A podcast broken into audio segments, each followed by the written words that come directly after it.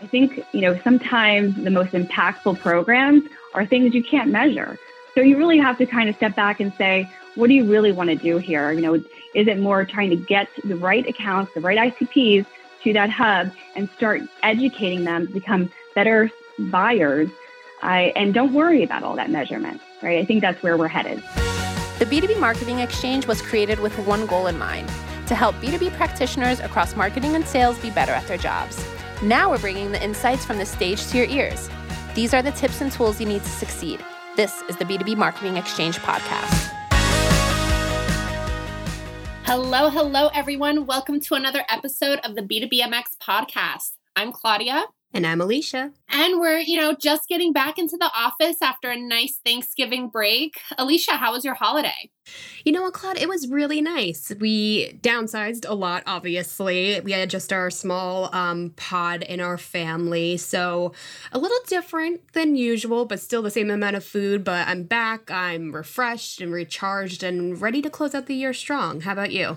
Yeah, mine was just as lovely. You know, we normally go out to a restaurant, but decided to obviously lay low this year and stay in with our close little circle. But I'm still full from the weekend. But yeah, you know, changing it up is nice. Change is really good, actually, sometimes. Yeah, yeah, absolutely. I think that's kind of been an underlying theme for this entire year, which kind of feels like five years at the end of the day. But I, I think, if anything, we, we've learned that you know, sometimes change is scary, but you know, we find ways to adapt and evolve. And sometimes we learn something new about ourselves, about our customers, even our business. So that, that kind of leads us, I guess, as seamlessly as we could to today's episode, which is actually a replay of one of our sessions, one of our top rated sessions, actually, from the B2B Sales and Marketing Exchange online experience, which happened at the end of October. It already feels so long ago.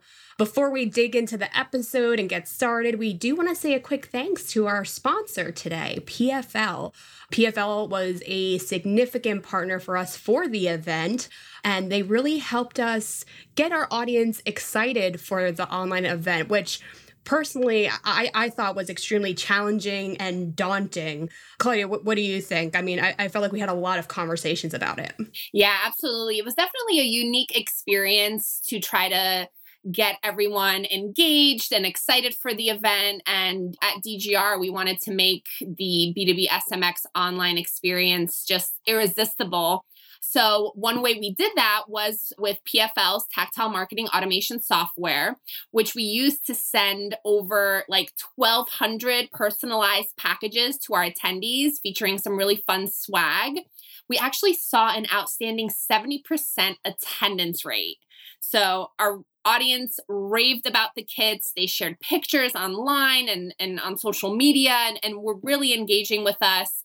And honestly, it's really what any marketer could hope for.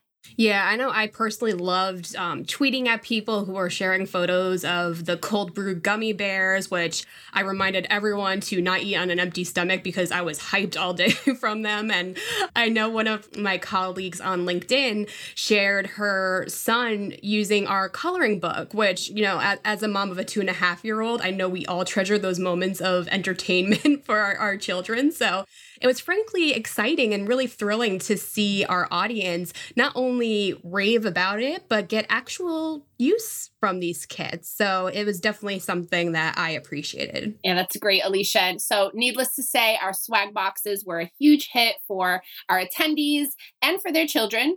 So, you know, for better account based marketing, guys, just check out pfl.com and, and learn more and see how you could really up the ante on your account based marketing. So, with that, let's get right into today's episode. It's featuring Annika Helmrich and Kathy Mammon of E2 Open, who really shared their experiences and their failures pivoting their ABM strategy in this weird year. Yeah, and I think they get into a lot of the different tactics, even direct mail, which I think is very appropriate. But they also talk about emails, um, how they adjusted even tone and style to better engage their audiences, curated content experiences, really the whole gamut. So if you're looking for ways to improve your ABM strategy or want to get started and need a good foundation of lessons and best practices, this session is for you. So with that, let's dig in.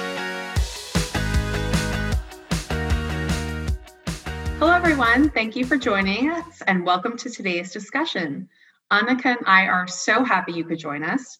We are part of the E2Open marketing team, and we've been navigating account based marketing with our teams for well over the past year.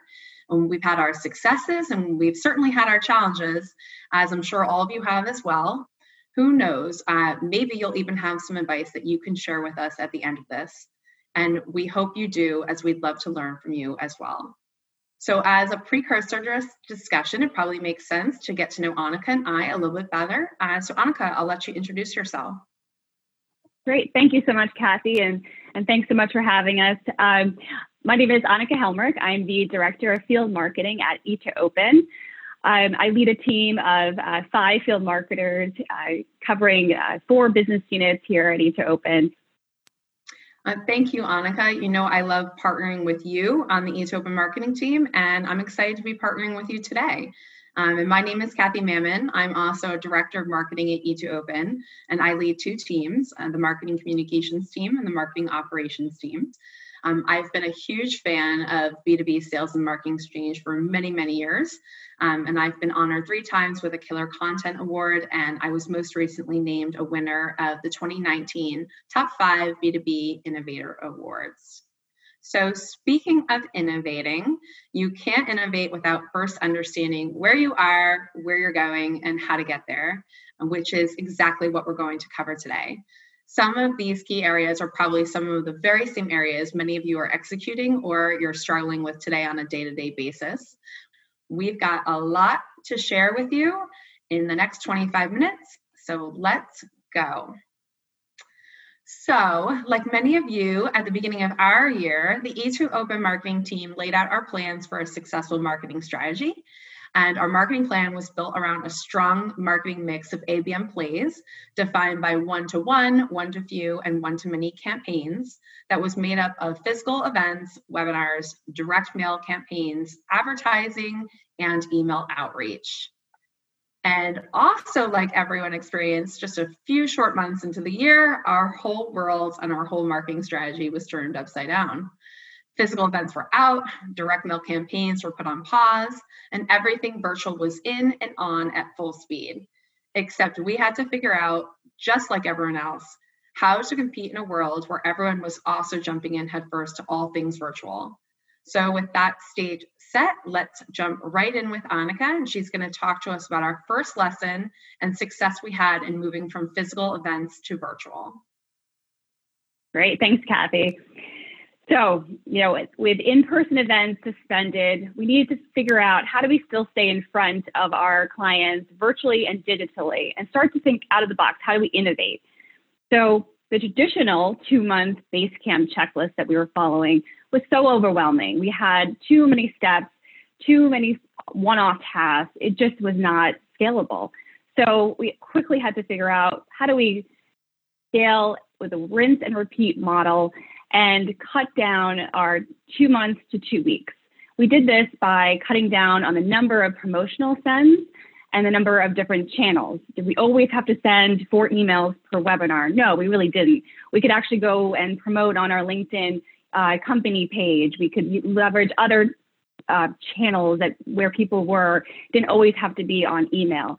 Uh, we also created many templates, made things much smoother. So we created templates for webinar decks, for our moderator scripts, for our registration and thank you emails in Marketo, and allowed everyone to quickly get up to speed fast and roll things out.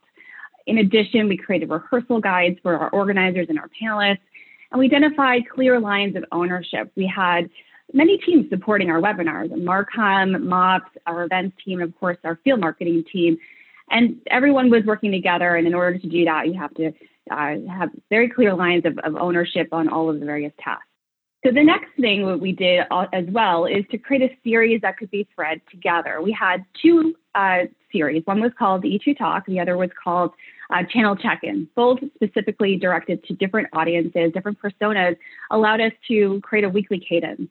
We ended up having four webinars a month, and these webinars were really quick, short, 30 minutes uh, each, and it created this stickiness. So people knew what to expect. They came back. Uh, they wanted to hear from us, and it wasn't a sales pitch. It was an industry thought leadership. We were creating authority in the uh, in our supply chain industry, uh, and it really allowed us to get out there quick and be uh, well known um, as thought leaders. Uh, next, I would say you have to target key personas. So in our case, uh, we cut down, we didn't send it to everyone in our database. We only focused on a couple uh, key personas and allowed us to actually ensure that the emails were delivered despite an overcrowded email calendar. We had so many emails, uh, we needed to make sure that ours were getting getting through, as well as complying with our Marketo communication limits. So that was really important as well. Next, you got to focus on content. Um, build a network of SMEs with your industry thought leaders that are internal and external. Uh, get those people together quickly and know who's excited to to really uh, be part of the conversation and start picking topics that resonate now. You know, we did a lot of managing through disruption and having a resilient supply chain, uh, and you know, uh, being able to uh, be resilient in a, in a crisis, especially with just the um, you know the uncertainty that was going on. Uh, in addition to that, you know, talk to your field. What are the topics that they're hearing from their clients that they want to talk about? What are those maybe those common client objections that they're getting in sales cycles that is creating them uh, to slow down the sales cycles? Why don't we use those topics as part of our webinar series and really get out in front to help possibly accelerate those conversations and those sales cycles? All of this all of this turned into some really nice metrics. We immediately saw that attendee rates started to spike immediately after the webinar series. Uh, and then, of course, we had a little bit of a plateau in the summer with some webinar fatigue, but it's really nice to see that immediate spike. In addition, we saw influence pipeline within about two months of the series launch. So we thought it, it was a pretty good success. So, as Annika explained, we successfully pivoted our event strategy. Really, to go along with the strategy, we had to learn how to increase our email conversion metrics. So, on your screen, I'm sharing with you some stats that Joseph on my team put together to show how the E2 Open marketing team was faring against industry benchmarks. So, as you can see, it wasn't pretty. So we knew that if we were going to compete in this uh, in this time of email overload, we were going to have to change the way that we operated. Um, so first, we focused on increasing our open rate. I mean, we all know the more people who open your emails, the likelihood that they engage in your content, right? Um, so here are four key lessons we learned when we focused on our email open rates. Um, lesson number one, the subject line. Get creative, interesting, and relevant, and make sure you're A B testing subject lines. One of the most interesting things that we found through A B testing is that a subject line winner actually won't be a winner for all audiences. Um, so we typically see that subject lines will perform better for North America versus EMEA, even though we're actually targeting the same persona. So use tokens or dynamic data to help personalize the experience and the last thing is, we all know that using numbers in kind of like a listicle kind of way usually will produce higher results. So don't be afraid to use that in your back pocket. Number two, how many of you, of you use pre header text in your emails? I think that this is the most underutilized feature to increase email performance. Pre-header text, um, in case you're not aware, it's what mobile, um, desktop, or web email clients will show readers to give them an idea of what message is inside before um, they actually open the email. And we love using formal subject lines and then maybe a more personalized or engaging pre-header text. Uh, lesson number three, uh, you know, we played around with who our email came from. Um, so our team tested out E2 Open versus E2 Open Marketing versus another team at E2 Open um, or specific people. And then number four, narrow your focus. Um, I know we all hear this all the time, um, but how many of us are actually putting this into play? Not everyone needs to see every message you send. Or maybe they do, um, but they would benefit from seeing your message differently than others. So make sure you're sending different messages to different people. Also, Annika already mentioned this, but I'm going to bring this back again. Utilize your email communication limits. Ours is set to one email per day in three emails in a rolling seven day period. You need to know and determine what's best for your team. So, after focusing on the open rate, we next focused on our click rate. For our first lesson learned, we focused on the actual length of the email. I have definitely found that time and time again, less is more. Tighten up your text, eliminate every word that doesn't add value. Lesson number two write engaging email text. I know this is so simple to say, it is so hard to do. And we have found that adding positivity into the way that we write increases our conversion rates by 22%. Yes, I'll say that again. You will get a 22% lift just by being positive in the way that you write and craft your emails. Lesson number three CTAs. Always, always, always make sure your CTAs are above the fold. Um, and our team also, we always give people three CTAs to click on. Um, so all of our emails always have a text CTA, an image CTA, and a button CTA. Um, test out different button colors. We found personally that people who we send to are more likely to click on an orange button than a blue. Uh, try different button types or images with a button overlay instead of a freestanding button. And last, number four, if you use email headers, make sure your text is descriptive, thoughtful, and definitely use images that reflect the email content in your brand. Um, so on your slide right now, this is an example of an email we sent out to our database, um, and then we rewrote it and redesigned it and sent it out again, and that's what's on the right. So the differences in these two emails was huge.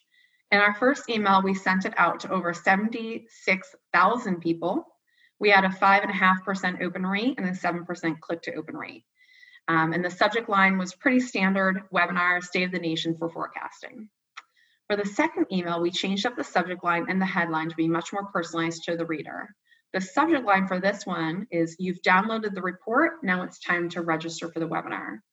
And even though we only targeted 171 people, which is 99% less than the first email, we were able to increase our open rate from 5 to 38% and our click to open rate from 7 to 27%. The list was small, but in this case, mighty, and it seriously outperformed our heavy hitter email in every way. I have one last slide on this topic, and I wanted to make sure I brought this up before we go over to lesson three. Um, but I'm not sure how many of you use Marketo as your marketing automation tool. I've been a user of Marketo for 10 years, and my team showed me this amazing report. It's been a game changer for us. So if you use Marketo RCE for any reporting, there is a heat map available to you, which you can set up to show you the best times for your email opens and clicks. So for us, this quickly helped us to understand how to schedule our emails and plan them out for the uh, for the most success. So it's funny because our team had always shied away from sending emails on Fridays. However, it was really, really interesting for us to see that our highest click to open rates occurred on Thursdays and Fridays. So, do you know when your best performing days and times are? That's so interesting, Kathy. I'm sure everyone's going to start looking to see if they can figure out what their best day is. I, I certainly love to see that and look forward to continuing to, to monitor that. So, our next lesson um, is all about account based marketing and how do you personalize, especially at scale. We were struggling and we still are struggling. Um, this is, you know, especially with everything being digital, can't be in person. We really needed to get moving on building our foundation for account based marketing. And we first is the first challenge is always about picking those key accounts, especially figuring out, okay, which ones were for one to one and which ones are for one to many. So we worked with the field we just use institutional knowledge working with them. We didn't really have intent data uh, in place just yet to figure that out. Uh, what we ended up deciding was was that we wanted to focus on clients that had um, a lot of white space where we could uh, expand our footprint. And that was really it. And so, but then it de- depended on who would get a one to one marketing uh, campaign and who would be part of our one to many. Next is all about identifying uh, key personas. How do we reach our ICPs within those key target accounts and not waste our time, you know, reaching out to people who won't buy from us? I mean, that's one of the key components of account-based marketing. I, and we worked a lot with the BDRs to acquire net new contacts from all these various sources. And we talked to the field. What are those key personas we should be speaking with at our client accounts? And so that we felt we were, do, we were doing a good job. again, I think we're missing some of the, the intent and, and understanding really who is ready to buy. I think that's also where we're struggling. Next is all about determining what channels to use and when. You know, as you're going down the funnel, you might want to hit someone up with a Marketo email, maybe a Salesloft cadence, a one-to-one LinkedIn ad. And then as you go further down and you engage with them and nurture them further, you might want to send them a direct mail piece or get them over to a very personalized content hub. So there's a lot of various things we are testing and try, trying out and to see what work what works and what doesn't. And that's where we're struggling. Next slide. So the other uh, platform or channel that we feel uh, is there's a lot of potential, but we're struggling with is content hubs. Content hubs are great, especially for ungating. But here we are struggling with okay, there's a trade off, right? It's you can ca- you want to get a high number, high volume of the right people to your hub, engaging with their content, but you also want to be able to measure their content engagement. But that's not possible, right? Because there's that form friction. What do you do? Do you have one form, many forms? Do you ungate everything? I think you know sometimes the most impactful programs are things you can't measure. So you really have to kind of step back and say, what do you really want to do here? You know, is it more trying to get the right accounts, the right ICPs to that hub and start educating them to become better buyers? Uh, and don't worry about all that measurement, right? I think that's where we're headed. Next is scaling personalization. Personalize it, personalizing is all about what ABM is all about, right? So, but how do you do it at scale? And how do you have that same personalization for each account across your Marketo emails, your LinkedIn direct emails, your Salesloft cadences. It's, it's a struggle. It's a lot. It's a lot to handle. And it's really um, important to stay tuned in on where, where the account is in the buying process in order to do that. So, so, number six is building and measuring content hubs has also been a struggle in our account-based marketing uh, strategy. We developed it, uh, a content hub on Marketo. It's really not set up for that, but we decided to create it in Marketo so we can track. And we created about six plus programs for one hub with UTMs uh, for every traffic driver. So cumbersome, so much time, many, many hours to create just one hub. Really just wasn't worth all of that time because we weren't seeing all the, the engagement on the hub. And then we wanted to track our success and measure engagement and all of this all of these um, various uh, metrics by contact level. So we want to be able to see if each account, each person on that account, what they're doing, what they're engaging with, how many downloads, and then also provide that visibility to the sales team. So you can imagine that's just a lot, a lot to do, uh, and and we're not seeing the the ROI on that at all. So we did, we have learned a few things and we're still learning. I would want to leave you with a few takeaways on that. Uh, one is you absolutely need to have a strong database as a foundation first. And what I mean by that is not just you know the right personas, but also those people who are already warmed up and have intent to buy and also have just have been nurtured and been cooking in your database. So you can actually then, if you do bring them to a hub, that you can track track what they're doing. But again, that's not always the most important thing. Um, you, you want to be able to, though to make sure that you know continuing to nurture them down down the buying uh, funnel. Next is digital ads for us. we're really more effective in a one-to-one account play, much less effective in one-to-many because in one-to-one you can personalize a digital ad. You can add their company name, you can hit on very specific pain points and value prop uh, messaging. so it's much more uh, personal, personalized to the account and um, you know, that's where you're going to see that conversion rate climb. Uh, next is getting aligned with sales. You know, sales um, they call ABMs marketing because it's sales and marketing got to work together. Agree on account selection criteria and SLAs right away. I think we struggle with that a bit. We finally have a nice sort of cheat sheet here that I encourage everyone to create with their field teams um, about what types of ABM pro- uh, accounts fall within each of these ABM types of plays, one to one, one to few, one to many, what the investment level is, how many plays you can support per month. All of that should be documented with your with your sales team.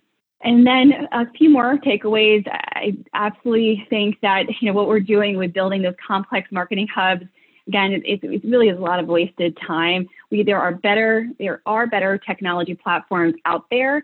Um, so you need to find one that's uh, allows you to set a content hub in an easy, repeatable, and scalable way, and also where field the field team can get involved as well. So it's not just on marketing, and they can um, take clonable templates and quickly create a hub, uh, customize it, uh, leverage some of marketing's graphics and some of our help to do that, and then just share it, get it out there, share it with their their accounts, and then making sure you have the right use case for something like this. Um, you know, not send it not send it to all of your clients. It's impossible to set up a hub for every one of your clients.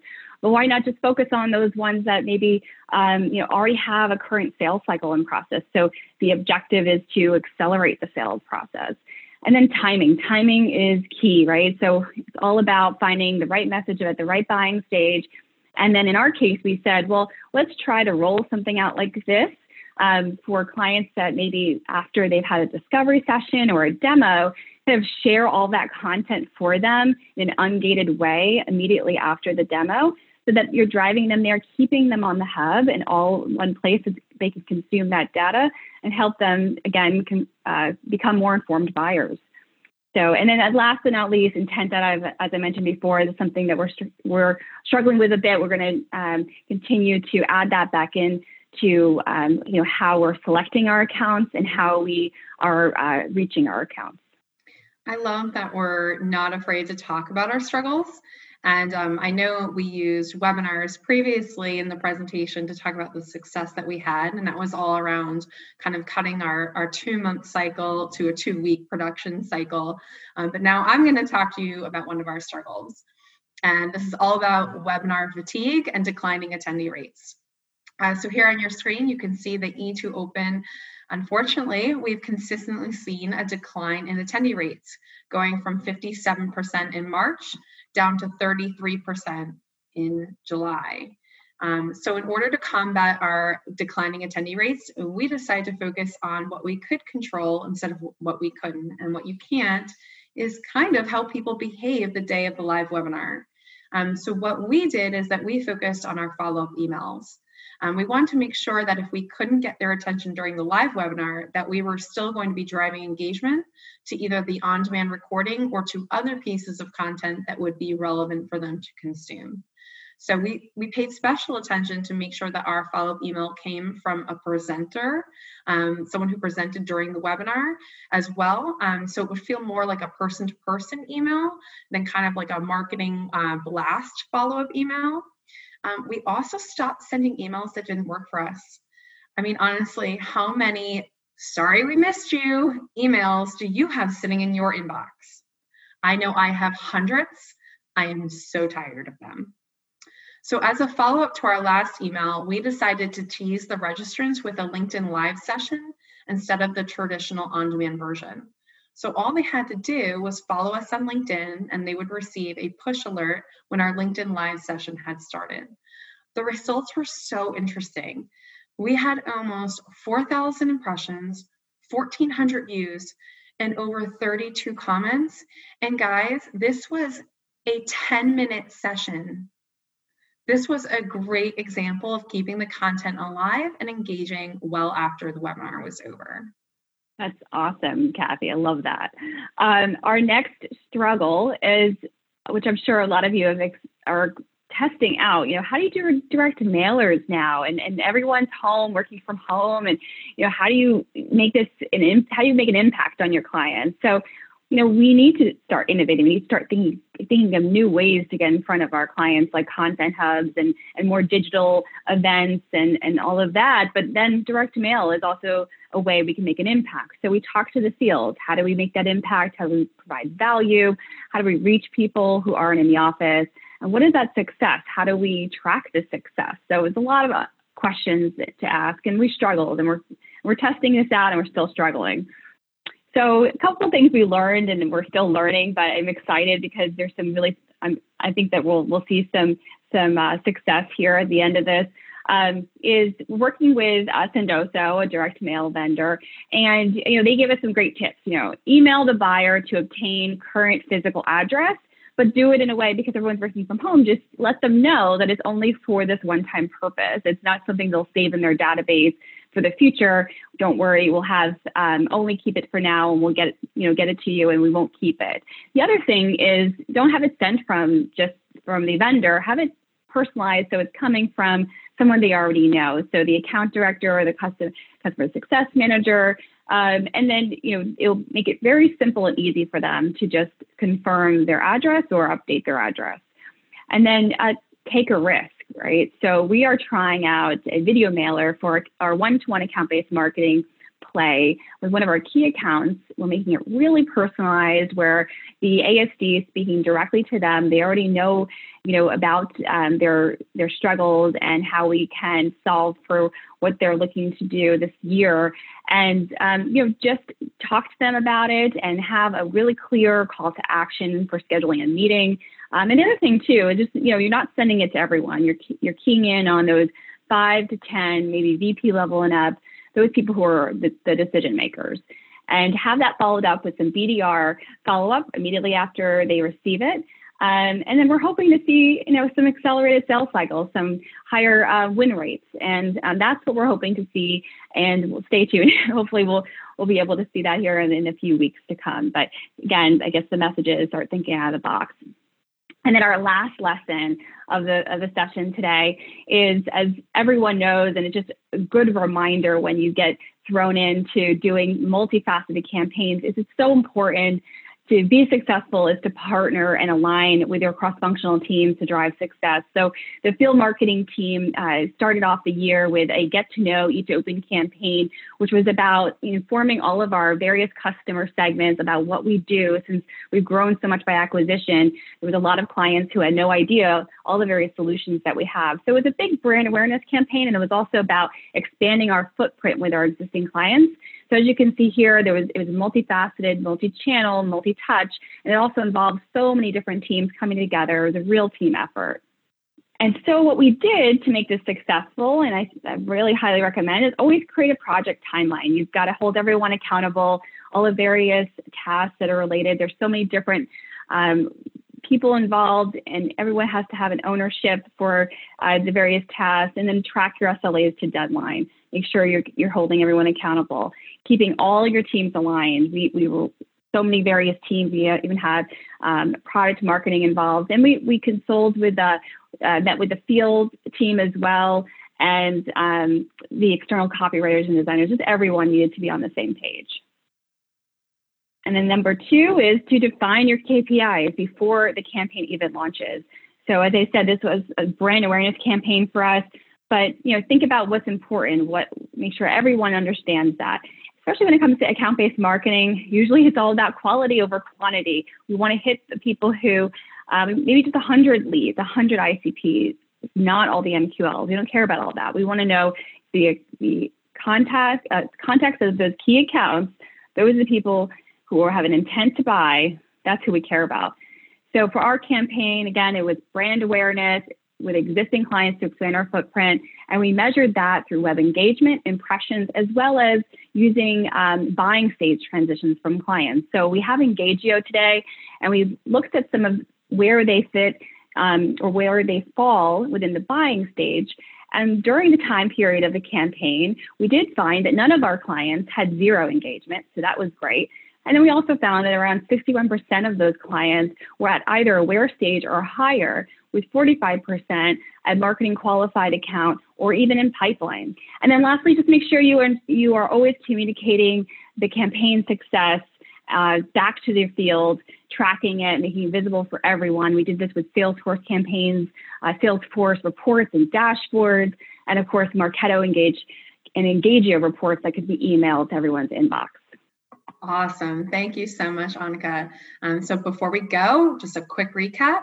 Um, the E2 Open Marketing team, we learned a lot during our ABM journey in 2020. Um, we've learned lessons, we've had successes, we've had some failures, um, but our successes and failures were all along emails and webinars, ABM journeys, direct mail, um, and doing things across teams. And I'm sure that many of this is familiar to all of you. Um, so we hope you've learned some lessons um, from us along the way and that you can take them back and share them with your team after the conference is over. And last, we really just want to say thank you so much for joining us for today's session. What did we tell you guys? Such a detailed presentation, so many great ideas, so many fantastic lessons learned. Again, Annika, Kathy, if you're listening to this, thanks for um, hooking some sisters up with some great content. We really appreciate it. Um, and thanks to all of you for listening to today's episode.